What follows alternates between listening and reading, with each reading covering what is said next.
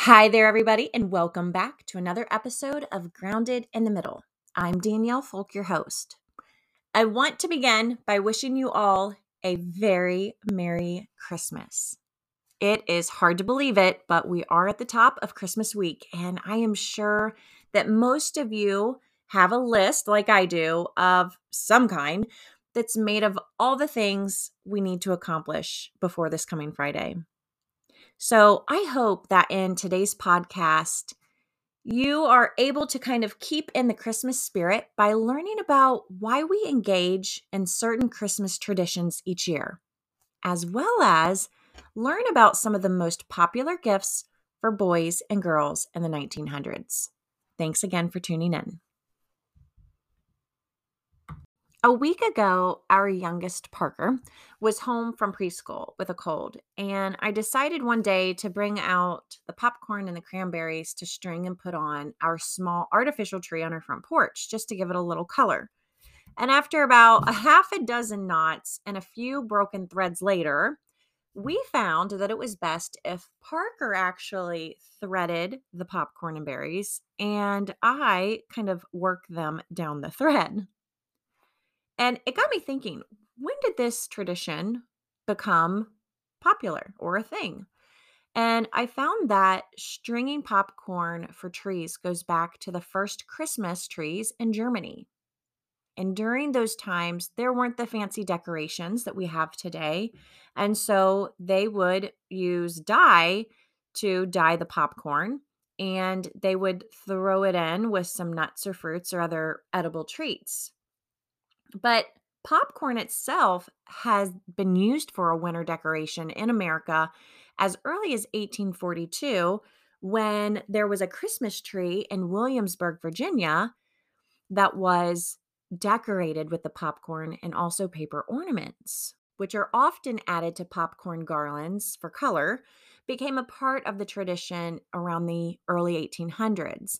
And because of these bright berries being cultivated in the Cape Cod area in Massachusetts, it became popular to add the cranberries in with the popcorn because of its long shelf life.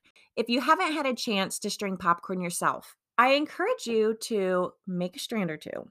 And all you need is to grab a bag of inexpensive kernels and from what I have recently learned, some waxed dental floss to avoid breaks. And you can cozy up to your favorite Christmas movie, just string away.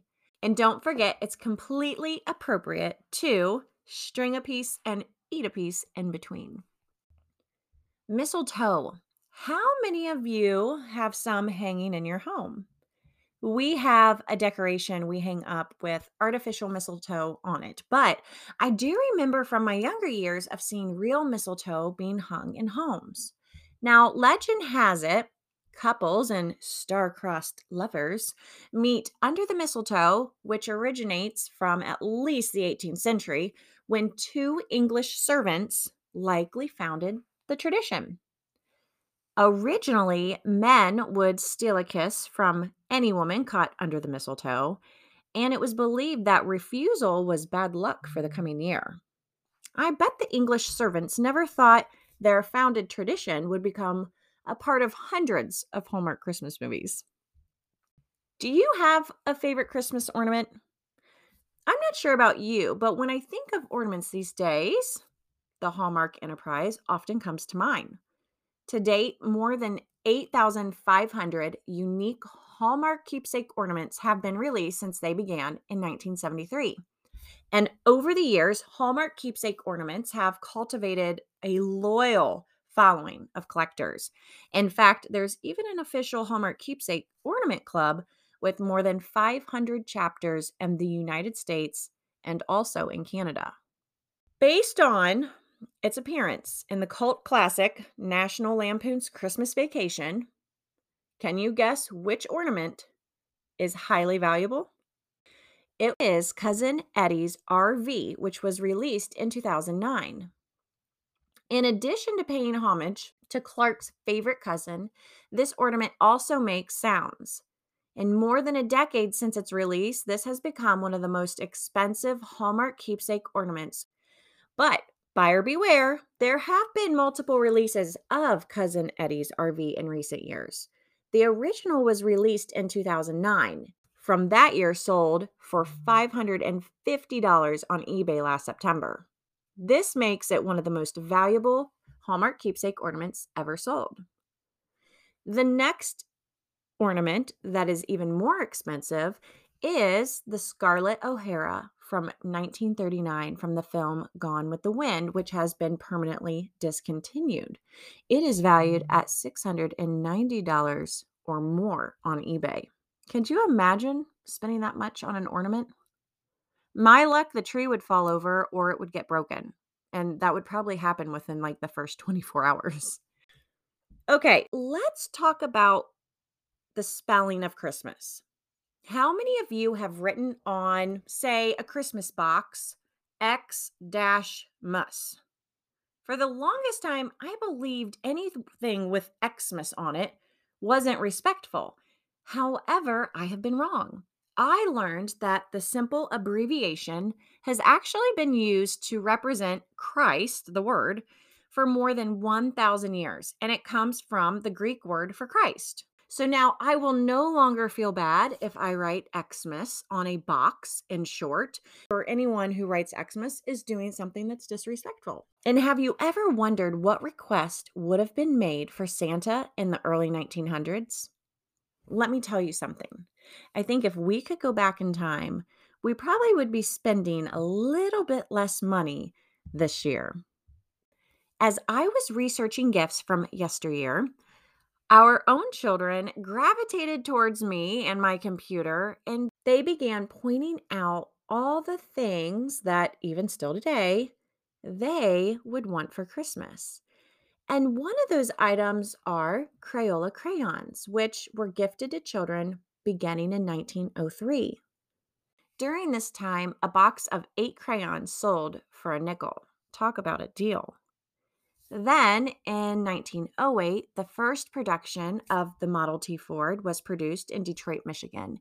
And if that wasn't a gift itself to those who could afford it and drive it, not too long after, miniature die-cast Model T Fords were manufactured and at the top of the list for little ones for Santa to bring. With the excitement around the first car being made, the simplicity of the rocking horse was still a desire for children. Did you know that one of the earliest rocking horses is said to have belonged to King Charles? The first one was around in 1610 when he was a child. Toy animals have been a part of ancient and primitive culture since recorded history, and horses have always been a very important part of many cultures and they were frequently a symbol of wealth and social position. While versions of rocking horses may be different from today's, there is certainly a simple joy that comes from them and less of a chance of them also tipping over while and also less of a chance of them tipping over like they used to back in the 16 and 1700s while enjoying the ride. Lionel trains. Have you heard of them? You likely have, and they were popular in the 1910s. Just last week, our children headed into their school and they were surprised by their resource officer who set up a large train display for all of the children to come and see. This sparked our twins' memory of their train, and they insisted it come up from our basement, in which it did. Now, this gift of the Lionel Polar Express train was given by my parents to our twins on their very first Christmas. And still, nine years later, they hover mm-hmm. around the box anxiously as Aaron unpacks it and they look for all the all the little people and the train cars and the tracks and let me tell you that train was running just shortly after 6 a.m the very next day what is it about a train that just brings out a kid in all of us to buy goods?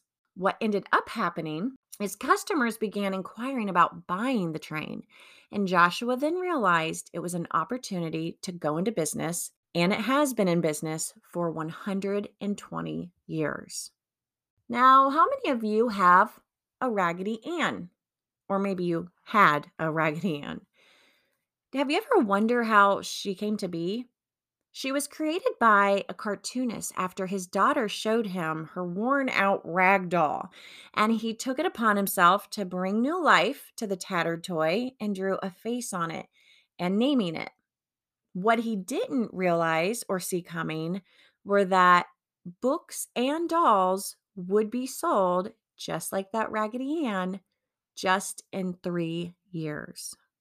In this same time period, teddy bears were sought after gifts for children, and it began when President Roosevelt refused to shoot a bear on a hunting trip.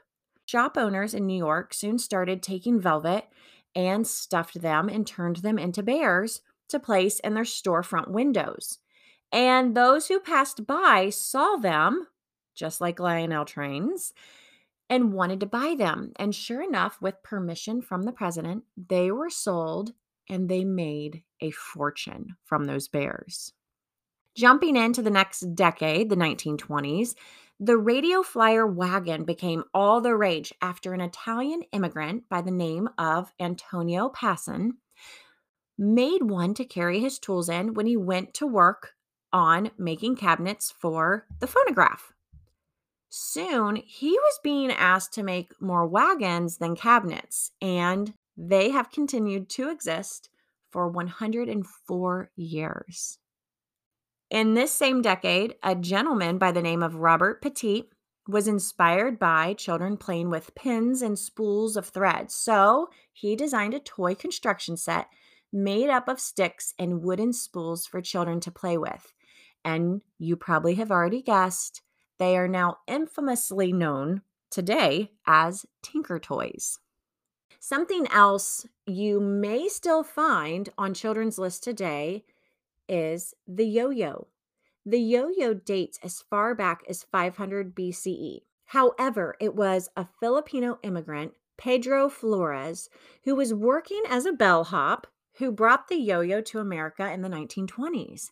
And he would play with the toy on his lunch breaks. And those staying at the hotel were intrigued, which led to Flores opening a small toy factory where he manufactured yo yos. How neat is that?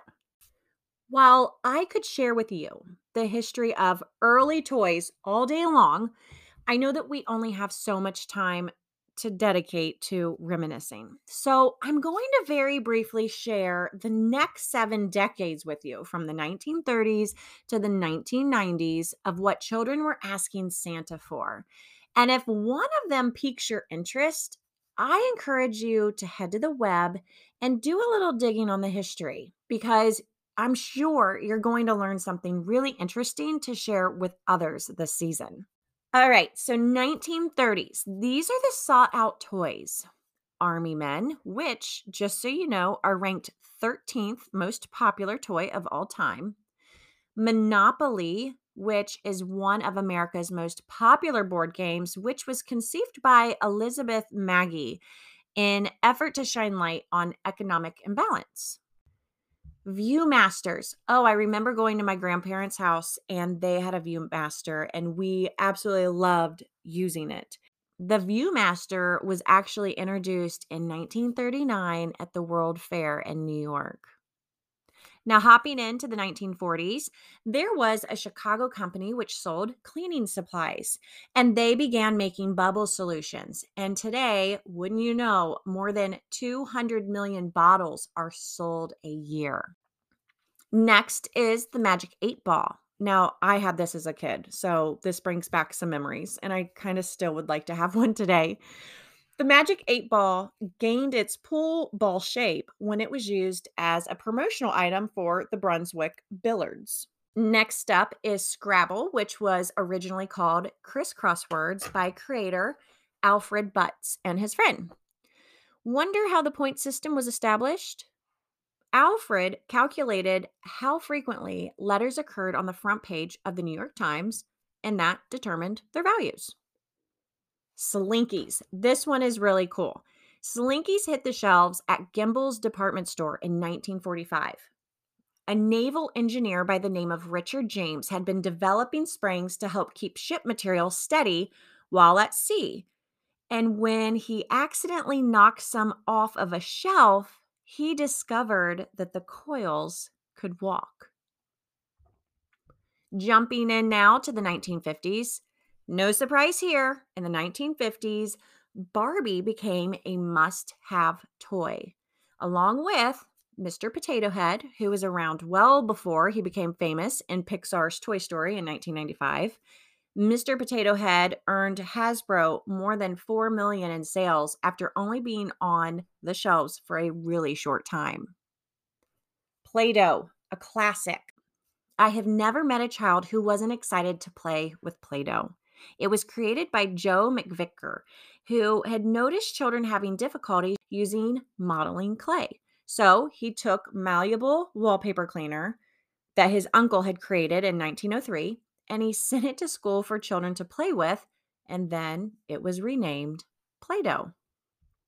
A decade later, in the 1960s, Barbie met her competitor, the doll, Chatty Cathy, who had a pull ring that had 11 phrases that she could say.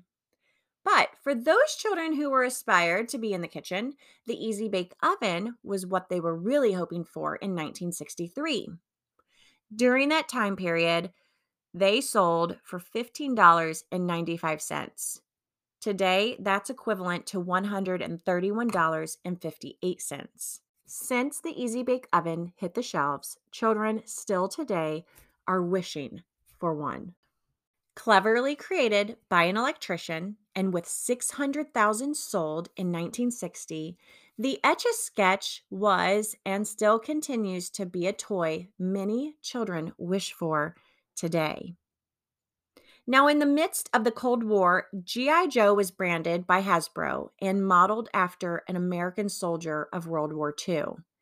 And this became one must have item during the 1960s. I don't know about you, but if you're a parent, you likely have a love hate relationship with this next toy. And you honestly probably don't mind if the vacuum accidentally sucks one up. Legos, also known as the toy of the century, was invented in Denmark and its name is Danish for play good. I'd really love to know how many of you have stepped on a Lego before because I have great memories playing with them, but I also have now memories of um, the pain in which they can inflict for being so small. All right, let's jump ahead to 1970s. I'm going to list these off for you. In 1970s, pet rocks were popular. The Rubik's Cube, Simon, Stretch Armstrong. Ah, and in the 1980s, this is me right here. I was born in 85. Cabbage Patch Kids were very popular. Care Bears, My Little Pony, Teddy Ruxpin, and Transformers, which I think is really interesting. A lot of these things have come back um, today. Now, in the 1990s, we had the Beanie Babies that were all the craze.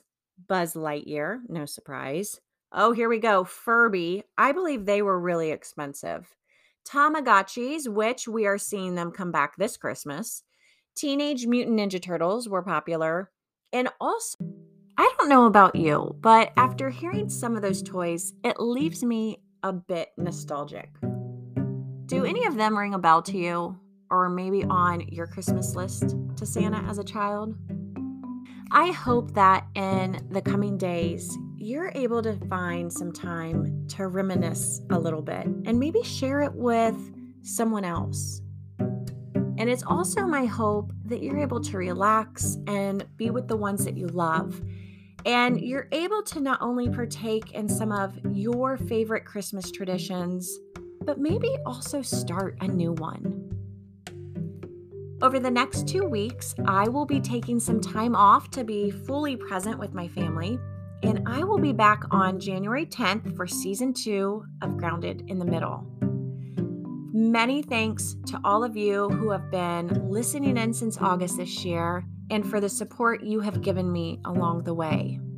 Wishing you a very wonderful and Merry Christmas, friends, and a very healthy and happy New Year.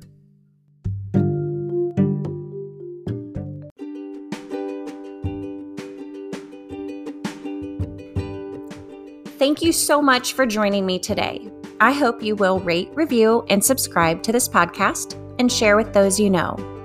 If you'd like to see more of what life is like in the middle, you can find me on Instagram at the Federal Farmhouse or head to my website, thefederalfarmhouse.com. And remember, while the middle is not always the most comfortable place to linger in, it can sometimes create the most memorable pivot in life. The pivot that had to happen for everything else to fall into place. I'll see you next time.